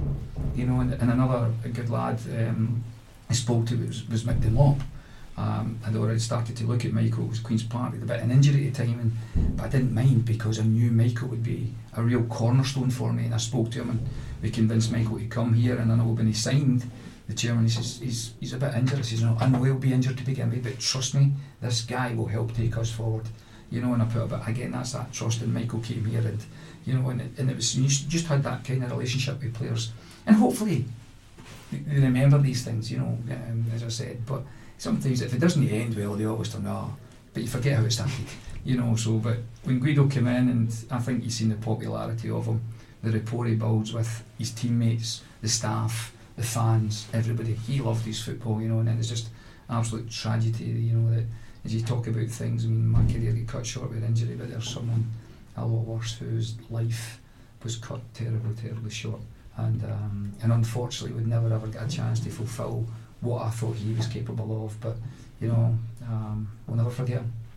Was that quite an easy decision as well to appoint him as captain because he was young, he was relatively inexperienced in the senior game, but you gave him the armband, you know, very very early on. Was that quite an easy decision because not just of what he was like on the park, but like you say, building relationships off the park, and it doesn't really matter if you're 20 years old or 38 years old or whatever. I mean, trust it's, presumably as yeah, well. Yeah, it's that it's that trust in that relationship. Yeah, I, I think the, the, the feeling you get with a player and the trust that he knows where I was coming from and what he can do for me. And he he technically was us in the changing room. And that's why the changing room, you know, people talk about that's the player's domain. Mean, you've got someone in there who will make sure it's run the way you want it to run. And you build that trust and relationships. And I had that in Guido. And Guido had that from his players. So it was a, a dead easy decision, regardless of his age and experience, his personality, you know. But at the same time, he understood where we were coming from. Having worked with his previous understanding what we're trying to achieve, you know, and, and if there was anyone slacking or, or not really trying to go the same direction as herself, then I didn't have to intervene. You know, the players did that themselves. You know, and then say about a good couple of characters in the changing room, but none bigger than Guido. Are you always going to have slightly older players that when you'd give the armband to a younger a younger player that are going to you know turn their nose up at it or have a word with you, or is, is that something that you you did expect at all? I, I, I didn't expect anything, no. if I'm being honest. I don't. This is the way we're going, you know, and it's, it's quite straightforward. As I say, when I first come in, you speak to players, come on, we talk, talk to me, let's tell me, okay, and it's my job is to build. You put all the pieces of the jigsaw together, my job is to build it all, you know, and then try to say to players and explain to them where and why you know, why we make these decisions and why we try to achieve this. You know, at the end of the day, uh, you know, the captain's a guy with the captain's armband, but every player who started for me, I wanted to feel like a captain. It's about accepting roles and responsibilities. It all became leadership, and I think that's the key bit is that this leadership. People talk about leadership, and there's some real good experienced players I managed to bring in just to help the younger lads. But as a leader and a captain, you probably wouldn't be able to do that kind of role. And I didn't want to dilute the responsibilities, you know, for or even for them because sometimes they go a different direction. You know, they say, "Well, I'm the captain," and maybe they change. So you've got to have the right type of person who it won't affect their performance and it won't affect them personally either as, uh, within the dressing room because sometimes captains can. I, I'm too busy worrying and coaching everybody else, they forget about their own game. Whereas, you know, if everybody could say, well, I've got to take care of myself, uh, and you need a captain there just to remind them. And I'm quite sure the guys will, will be happy to tell you ever play me. Um, I wasn't short of reminding them myself, so it wasn't just we do or the captain or, or other players. You know, it was you know we did it together, and I think that's the key thing. In the summer of 2008, uh, you made some of the. I mean, we spoke to Stevie Aitken on the podcast before about making like a having a cracking window. The summer of 2008, you brought in Mick Dunlop, we touched on there, Dave McEwen in goals, Ross Clark, Stevie Murray, Derek Carcary. I mean, a host of others that will come to as well. You must have sat back as a manager and gone, pretty pleased with my business this window. Although it does sound like you knew that you were going to feel quite pleased with your window in, the, in the run up to the summer. You know, there's there's two things. You know, that when you, I think somebody said to me about that season's the most amount of players that was played that season because we did have to rip everything up. But as I spoke about earlier, doing a wee bit of groundwork before the end of the, the, the, the last six months of the first season came in in 2008 up to the summer, you're doing some work. Um, I thought the type of football I wanted to play. I remember saying to Kenny here, I wanted to open the pitch. I wanted to make the pitch wider. You know, I want to be open, expansive. I want to be attractive football. Get people with pace. Um, Stevie, an absolute joy. You know, fans' favourite. But again, he was one of these players that was maybe starting to think, what's my next step, and trying to encourage him to come here, um, tell him about what our plan is, what we're trying to do, and and he bought into it. It was great. And then with Stevie and Derek Carcary, who I just knew would probably give Usain Bolt a run for his money at Bell. You know, and that's where the pitch came. But again solid at the back. Dave McEwen, I knew a few time at Hamilton. Um, get Michael and, and, Guido come in, and Ian Ben, uh, Big Ben Gordon, and stuff that come in later. I remember saying to Charlie Devlin, who started working with 18s, because I started to put the youth structure in place at the time as well. And I spoke to Charlie, and Charlie recommended Ben, and we came to pre-season. I just said to Charlie, "He signs for me, Charlie, or you don't work anymore." you know, so Charlie was very influential in bringing Ben and all that. And so the network of people had working for us was great. And again, that's where your background in the game. And, and Ross Clark just reminded me of myself, what a fantastic attacking midfield goal scorer. And that, and again, if you look at my teams through the seasons and everywhere I worked, is that my top scorers always seem to be attacking midfielders. Because that's what I was, you know, and you, and you tend to look at these type of players, but Clarkey was absolutely a dream, an absolute dream who just ended up on the ball in the box and scored so many goals for us, you know. But when you've got the likes of Stevie Murray and Dale giving you outlets and Stevie Creighton solid at the back with Michael Guido, Ben, even in the middle of the park going forward, bringing the, the change at the Christmas time was crucial for me as well. You know, we knew we had a good spine, but we knew we needed extra, and it was more a quantity with some quality. But my whole plan was when I got to December and the window opens again, was I can reduce the quantity and add a bit of quality. And I think Paddy Boyle's coming in, even bringing young Ross Forbes and Dennis McLaughlin, and you know when you start to look at um, even Ryan McStay, one of the most talented footballers you'll ever play, uh, or work with, and all that, you know, and all of a sudden I'm starting to look at, it and I became spoiled for choice.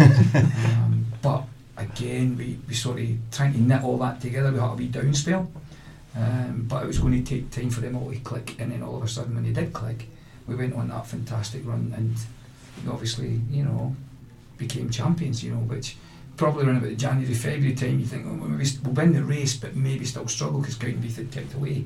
Um, and when I got the guys together and how we gelled, and they were just fantastic characters, the, some of the fun, the banter, but they loved their football. And I love working with players who love to play, and they guys love to play, were a dreamy work.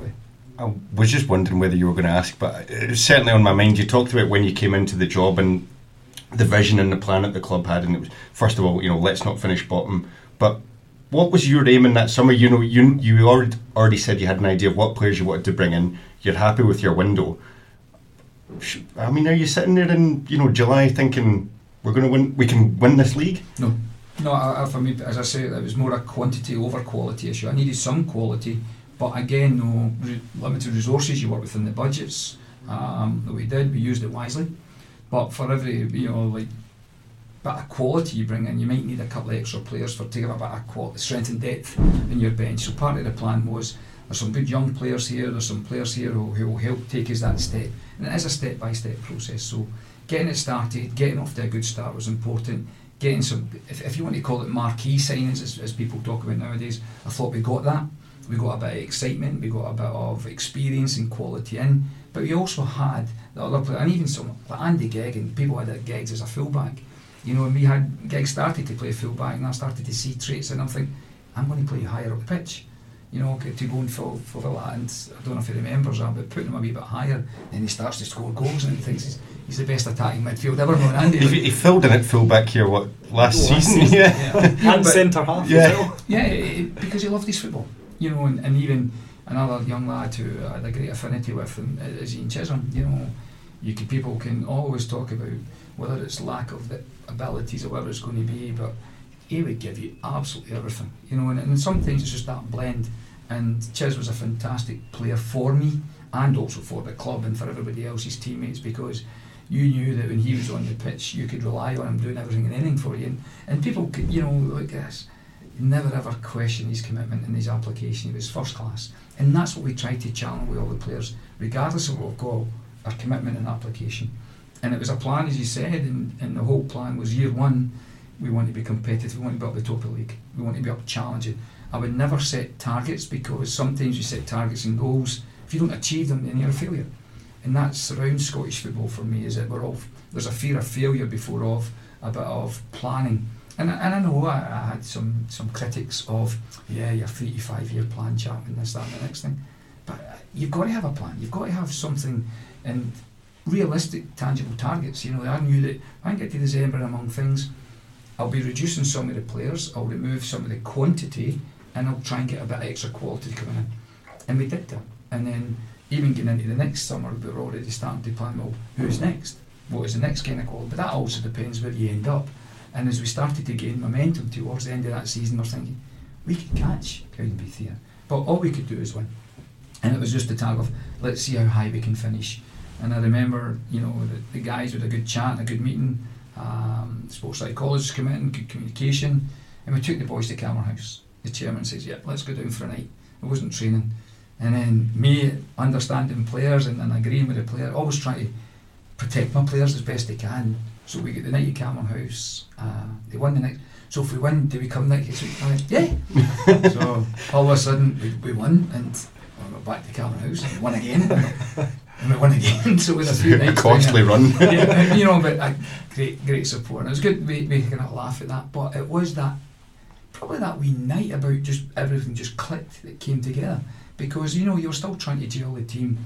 As I said, great quality, great players to work with. They've been at great levels, but just trying to piece it together all the time. And whether it was an injury or suspension and chopping and changing uh, as you had to do, but we finally got to that settled squad and we finally got a good run and the belief came into everybody that we're doing and then all of a sudden a great run. And, for me the turning point, I remember we played Forfar away um, coming back one night, mid- midweek Forfarness. This was the real challenging game. And I knew, and I think Dick Campbell and good adversary Dick and all that, and uh, I said, if we can come out for here, then I think we've got a chance. We can chase them right down. We won 2 0. And I remember coming down the road and I said, yeah, we've a chance now. Cowdenbeath will start to feel pressure. And then you had that vision of the trophy sitting in front of the team bus coming round the dressing room, uh, coming round the road there and all that. And I said to the guys, ah, just a wee vision. Maybe we're a bit ahead of schedule, you know, but you're never ever going to knock success back, you know, and probably getting the success we got, sometimes it, the expectations change, you know. So year one was always about getting more competitive, getting the right squad in. I'd built the youth academy underneath it, set up the community foundation. So all of a sudden, I'm putting the whole structure in place. You know, and it was quite a unique position that, as well as being the first team manager, you were the head of the youth, and then you were starting to head up the community and start to set up a, the charitable foundation of a club, which for me is so crucial. It's the heartbeat of any any community as a football club. So we, we started to put all that in place, and it was it was tough work. And uh, lo and behold, going down to Annan, knowing that a 13 there's a 13 goal swing or something. uh, something obscene like You that. know, and and I go back to, to speaking to Dick Campbell, who I get so much admiration for, and we were in the manager's room after we beat Forfar here, and he said, "Ah, you'll go there." He says, "We'll don't worry, we'll take care of Cowdenbeath next week for you." And he says, "Have you won the title before?" We, he said, Dick's way, "Wee man, have you won the title before?" I says, "No." He says, "It's good, it's it." He says, "It's great, enjoy it." He says, "Because he's done it, you know." And, and I'll never forget that kind of support from people I've got so much respect for. You touched obviously on a few players there that I was wanting to mention, and Ian Chisholm was absolutely one of them because if they, if you think of you, Chizzy's one of the players you'd think of, so there'd be maybe like Scott Chaplain as well in terms of guys who followed you about in your Mhm. career. But I think we mentioned it, to, so it's before Chris's time watching Dumbarton. But Chizzy played, I'm fairly certain, every single outfield position for Dumbarton. He played at right back, he played at left back, he played at centre back, he played in centre mid, he played on both wings, and he played a few games at number nine as well. That sounds Yeah. tiring. Probably at the same time. but do you know what? And again, like myself, if you say it's the only position he hated was substitute. He didn't like being a sub, or worse than that, being in the stand. But you knew when you put Chiz on you, you were going to get everything from him. The ultimate enthusiast, like myself, I, I describe myself as a, but someone who was totally committed. And you're right, you know that he was like a jack of all who could do a job. And if only we could have found something, uh, he he could have been a master at something. But Yeah. he was such an athlete. Um, technically, yeah, everybody, we all have limits in our abilities, but application wise and his tactical versatility was there, you know, and no matter where we played him, he would just give you everything. Did he understand the role 100%? No, but he did the job for the team and he was absolutely one of the most important team players you could ever have in your, your sole squad of players. And he was someone that you'd, I think you brought him to Albion over some Tower Hearts. Obviously, Guido had mm-hmm. came from Harmony Row. Ben Gordon came from university football. Is that that sort of hunger you see from guys who Yeah. maybe came from, you know, I, I don't want to say that they think that they're not going to make it in the senior game, but maybe when you're playing 21s and you think, well, playing with my pals, I'm playing for a good team at this level, but I'm probably not going to step up. They've got that maybe wee extra bit of hunger. It's an untapped market, especially at lower level clubs. You know, and I'm not being disrespectful to some of the, the clubs, you know, at the lower levels here, but it's certainly an untapped market. And we got to knew, know all the players at that level. So I was just talking to, to Tommy out there, and when it got to that, you do your homework. I probably knew all the junior players, all the, the youth kids at academies, all the 21s, because that's the, that's where you probably your bloodlines come from until we get our own academy up and running. And it was, I've always said I would never ever be a, I call it playground pocket money. You know, guys come to the career who, yeah, I'll be happy just to play, but that's not what the plan was. That's not where we want to be. This is not our ambitions. We need players who are as hungry as the club are and, and desperate for success. You know, you've got to have that desire to be successful. Now, what is success is always a question at low level clubs. What do you determine success to be? And sometimes just people look at well, championships and, and promotions, but you forget about the infrastructure underneath it and the progression of young players coming through and the club's sustainability is the key thing as well. But yeah, I, I- would never ever be a playground for pocket money players, I call them. But the players who did come, there was like, like Stevie Murray, like a Scott Chaplain, who may have just ah, started to find, I'm dropping down a bit, it's just to reinvigorate career. But you've got to give them that environment to, to showcase himself again. And I think we did that with Scott Albion Rovers. Stevie coming here was great and the careers on. Even with Ross Clark, you know, who you know probably was at that wee crossroads what's next because he was at Alloa and stuff and said, look, come here and rekindle yourself, you know, and, and hopefully we did that from someone. But as I said there, I think going forward, again being steeped in development, the, the promotion of your own players, the grown, the growth of your own was great. And then you, you Martin McNiff's, Tony Wallace's, Alan Cook's, Nicky Devlin's. You know, I spoke to the chairman there about I, I, there's for the business side of the, the development plan as well is that we've got to play some younger players. But sometimes you play younger players, the results won't go your way.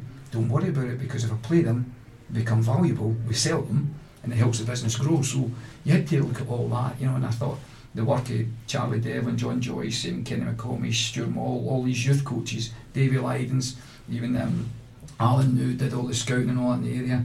The buy-in for the Dumbarton Football Development League, everybody's just started to buy in and go the same direction. And that was the pathway right into the first team. And you have to open that door. You have to have a manager who believes in the youth structure they put in place. I suppose I was fortunate because as the director of youth and the manager, it was my choice. But it was my whole philosophy running right through the club.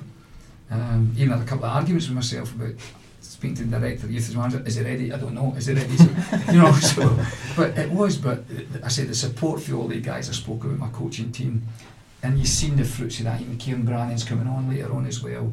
You know, and, and it was great to see some of these guys go and progress. And I can look at a couple now who've had a fantastic career in football. And then again, thinking to the people that helped them start it, I hope they don't forget that because one day they'll be sitting here, hopefully doing the same influence and guidance of other young players that come through as well. That we run towards the end of the season was, was absolutely phenomenal. I think club sent records for a few things, but 747 minutes without a clean sheet. Now, you're you've always been an attacking football sort of manager, an attacking player, but that side of the game as well. I mean, 747 minutes without conceding a goal. That must be a record that you're hugely proud of that team for. Absolutely, yeah. You want to play open attacking football. You know, people. I wanted to play expansive football. I had the quality to do that. But who am I going to tell the players up the top of the pitch how to play? Where you go and have fun, you know. And whereas my defensive organisation, and it's, a, it's a, a thing people maybe not see, but I always was so more focused on a defensive organisation in possession when we had the ball because the transition's so quick and it changes. So as soon as I had, as soon as that, I let the guys go, go and be yourselves. And I didn't have to worry about the guys, you know. But I just looked at how we were shaping, how we were protecting, just in case, you know. And then the qualities of the guys at the back, they marshalled everything well.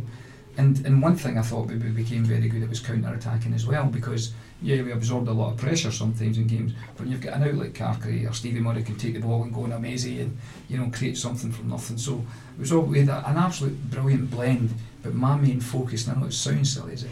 I was really focused of our defensive organisation when we had the ball. You know, because once once it turns over, we were already start to break it down, so we could keep the attacking players doing what they're brilliant at. Because I think, you know, and, and I look at Ross Clark and, and even Scott Chaplain's, we want to free these players up. I don't want them making runs in the box. We always call it make the forward runs with the handbrake on. I don't know if I can go or not.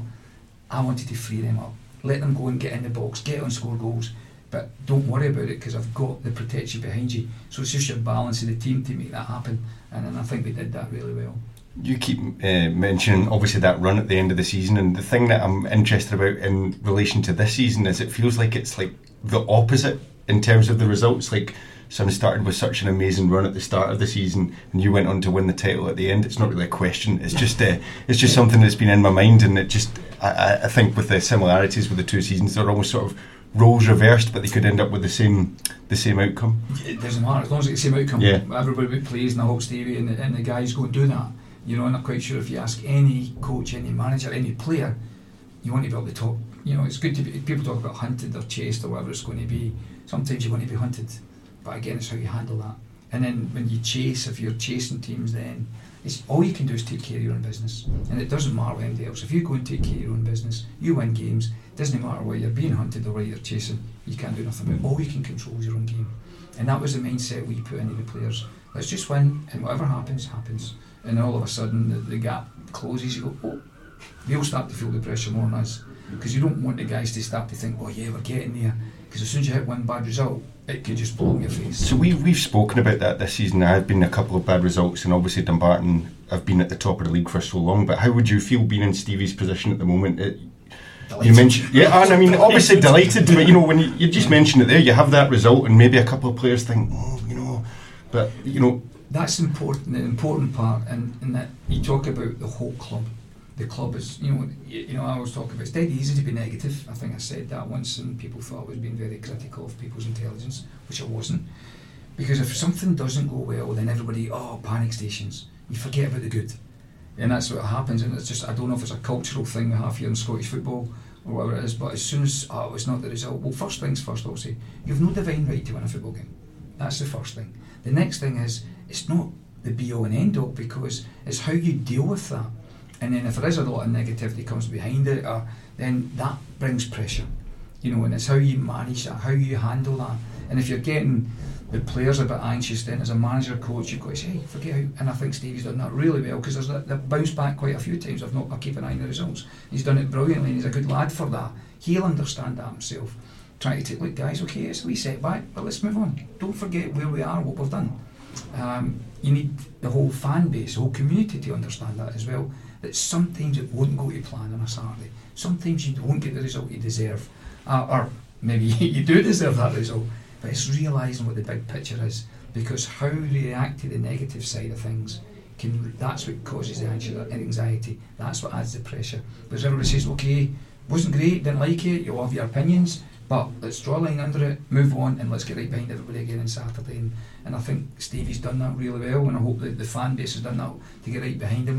And hopefully that will be the case between now and the end of the season because, yeah, you're getting chased down, but you're still in the best position ever we'll touch a wee bit on that Annan game now, which I think is for Dumbarton fan, for most Dumbarton fans actually a very special day. For fans of my kind of age and generation, like that's one of my, my best memories. Like we had my granda down, my papa down, like the whole family there. I think Dumbarton probably outnumbered the Annan support. People are throwing about big inflatable bananas. It was just like as a as a twelve year old, I think it's just like one of the best the best experiences So you you're can only get. 12 then? Yeah. Thanks for making me feel a bit older.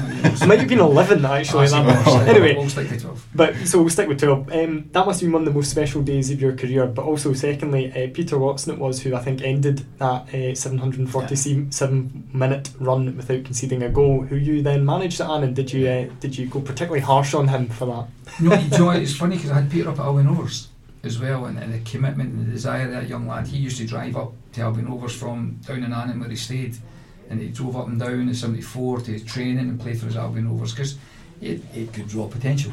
You know, and then I suppose when I went back through the manager at Annan, they probably went, oh no, not him again.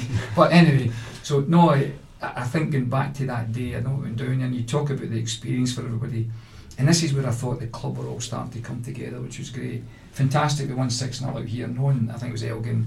Uh, I think Derek Carcary was raging at me for taking him off after scoring four in the first half or something. So, you know, I wanted to stay on, but he done his job, you know, and that was it. So, um, you know, uh, and, then- and I started to think, okay, it's a 13 goal swing, but I'm still cautious. You know, I'm like, no, don't don't take it for granted. You know, we want to win, we want to keep winning, we want to keep things going. You know, we don't want to lapse here. And and I, I remember there was um, an evening where where things happening, and one of the supporters, I think it was Ian, who had bid to be like a match day experience with us. Ian McEwen, Ian P- McEwen. local PE teacher Yeah, as well. Ian, and, and I'm, I think we had a wee followed after later on somewhere online. But I remember Ian and, and to give him a match day experience that he bid for, and I thought it was brilliant. So I actually turned that day over to Ian, and he got to lead the team out. And I, a big day for me, but it's not because I realised that how it meant to him, what it meant for him, and uh, and I think it was a wee bit nervous. Just come on, Ian, you're in doing the team talk with the players, and he's in the changing room and stuff. And then obviously when the teams were coming out, it was a, it was a bit of a gala, but I'm still thinking, wait a minute, it's not impossible to lose this in 13, and okay, let's make sure we don't. And we've not conceded goals for long enough, but if we don't, let's make sure we don't concede seven or eight goals and they win by seven or eight goals. I was never settled. I'm, I'm never settled. You know, if I win 1 0, I want 2 0. If I win an 8 0, I want 9 0. I want players to have that kind of mentality. It's never done till the ref throws you off the pitch, so it was never ever completed for me. But to do that and see the smile on Ian's face and give it to the fans who deserve it as much as the players as himself as well, because that's what it's about. And I thought that was a good day, and it was a special day. And and also had the, the great fortune to go back to Annan and had the, the best opportunity to thank Henry McClelland and all the board there properly for the way they treated us that day. It was just absolutely incredible. And that spoke a lot for the people at Annan. And then when obviously with Harry was the, the manager there and when Harry moved on, uh, obviously my position had changed here. And when Henry called about the job, I, I, it wasn't even a second thought because I knew the people and they were my type of people and the people down there and I thought what a fantastic opportunity. I wanted to go down there and try and build Annan the way I'd started to build Dumbarton and um, it was great to see them achieve where I'd set the plan to be but I get taken out the driving seat uh, to be fair so but that's a, another story but we'll not that That's- I want to go back to that that night, obviously, everyone came up to the stadium and there was like a, a real party there. Now, I'm hoping that Sean can put this on screen. I, I do have a picture of me from that night, which might make you feel slightly terrified. Which hopefully at this stage Sean will be able to put on screen. I am the taller one in that All right, the picture, taller one, to be uh, fair. great well and isn't that all it goes about but you, you, speak about Guido He gave me the trophy for that, and my Yeah, dad said, "You want to get in the picture?" And he said, "No, no, just let the boys have it." the So boys- and that, that just speaks because it was the fans, and I think we had that relationship with the fans. We had that rapport, and, and we, we recognised as the team, the players, and even the coaching staff how important the fans were to us. And then I remember when Gordon got the trophy, we all had a wee chance. Yeah, yeah. Straight away he went and he gave it to the fans, and that's what it meant to him, and that's what he meant to them as well. So I'm not surprised that that with you yourself there, and uh, you know it was it was great memories. And I remember coming back down here, and that was um, quite an emotional moment for myself because I was down here. Obviously, my wife and boys and that were down, and then David Provert came and says, "There's a guy here. Tell me, he's, he's telling me he's your uncle Alec." It was my uncle Alex in Chapel Hall in Airdrie. Eh, you know, now what's he doing down here? And man, Marion wasn't very well, and and lo and behold, he, he dragged me, in, and it was my uncle Alec. And he says, oh, "I'm here." He says, "Because your dad would have been proud of you, you know." And you're, and I, I was quite emotional at the time, you know. He he put man, Mar- took care of man Marion, made sure everything was okay, and he drove all the way down because he knew we were coming back here to see us, and that, and that was quite an emotional thing. And it was great, and I think that just shows you that when you get success, it's everybody feels it. But all I would say to everybody, sometimes it, you might not get success you want, but don't ever forget those feelings because it's so important and it means so much to everybody. Is that the proudest day of your managerial career or your football career generally? You know that that day in Annan and what came after it must yeah that must have just been incredible. It, it was great because you've seen the results of all your hard work. Your plans come to fruition. That people keep doubting you've got a plan. You need it. Um, yeah, and, and more importantly for the young players because you're trying to sell the project to them. We need them to buy in, and when they buy in and they see the reward, they got the rewards for their buy-in. And to me, I, I, I think I said to you earlier, guys, coaches, managers don't win anything. Players win games. Coaches, managers will lose the game because team selection tactics or something. It's always a problem. You know, that happens, and you learn that, as I said. But to me, it was I, I get more satisfaction out of seeing all the players getting rewarded for coming to Dumbarton, for coming and buying into the plan we had for them. Not just individually, but collectively. And when you've seen that come to fruition, then that is a proud moment. You know, not just specifically for a manager, you've got you've won a title, you know. Nah, eh, eh, managers and coaches don't want anything. It's nice to be recognised, it's nice to be rewarded, but you never ever do that. This game's about players. And when players believe in you, you get more satisfaction, and that's more satisfaction than any medal or anything do for me. It's great to see the players achieve and believe. I like to throw in a wee curveball question at the end of these podcasts, and the one that sort of flicked into my mind here was if you could take one player from that 2008 9 squad to be your teammate, be that in your time at Albion Rovers or at Dumbarton, a guy who maybe would have set up goals for you or done your running or you know covered your back, covered you you know defensively, whatever which one player? Now this is you've been put right on the spot here. Which I, one I'm player on would the you spot because, for a selfish point of view, um, I would be jealous of Ross Clark. You know, because um, he's a midfield runner. I'd be jealous, uh, but he was fantastic. I would have Stevie Murray who would create opportunities all day long. I could have Derek Carcary who would go on on the make my bad passes look good. Um, this is you just picking the ten around you. you know, I, do you know what? And I look at it, the guys would free me up at the back as I said, Ryan makes the technical play. Ross Forbes, Paddy Boyle, sweet left foot. You know, Geggs would make these runs. Chizzy would just fight anybody for me. you know, Guido would take care of me regardless of what happens. And Big Dave McHugh would just scare the life out of anybody. So all of a sudden, I don't think I could ever fit into a team that I had. You know, and, and I think it sounds like you wanted to play in that team. Oh, I, the guys will tell you I tried to play at training every night, and, and they said you're the worst player ever. I tried to join in, and I just recognised where you were, and I kept trying to join in sometimes, and um, but they, they, were just a fabulous group of boys, and uh, I think it'd be unfair to who who would I take to play with me because I think you talk about trust and loyalty. I'm quite sure if we could go back and relive it and knowing what we know now and how we go, how many would come with you? I would like to think they all would. Seems like a perfect place to end it. Jim, thank you very oh, much for your time today. Thank thank and uh, I hopefully you prove a lucky charm, just like you did in your first game for yeah, uh, as the Barton Boss. Um, if I can, just Stevie and all the players and everybody else here at the club, I wish you every success end of the season and uh, stay positive, and I'm quite sure you'll get the title.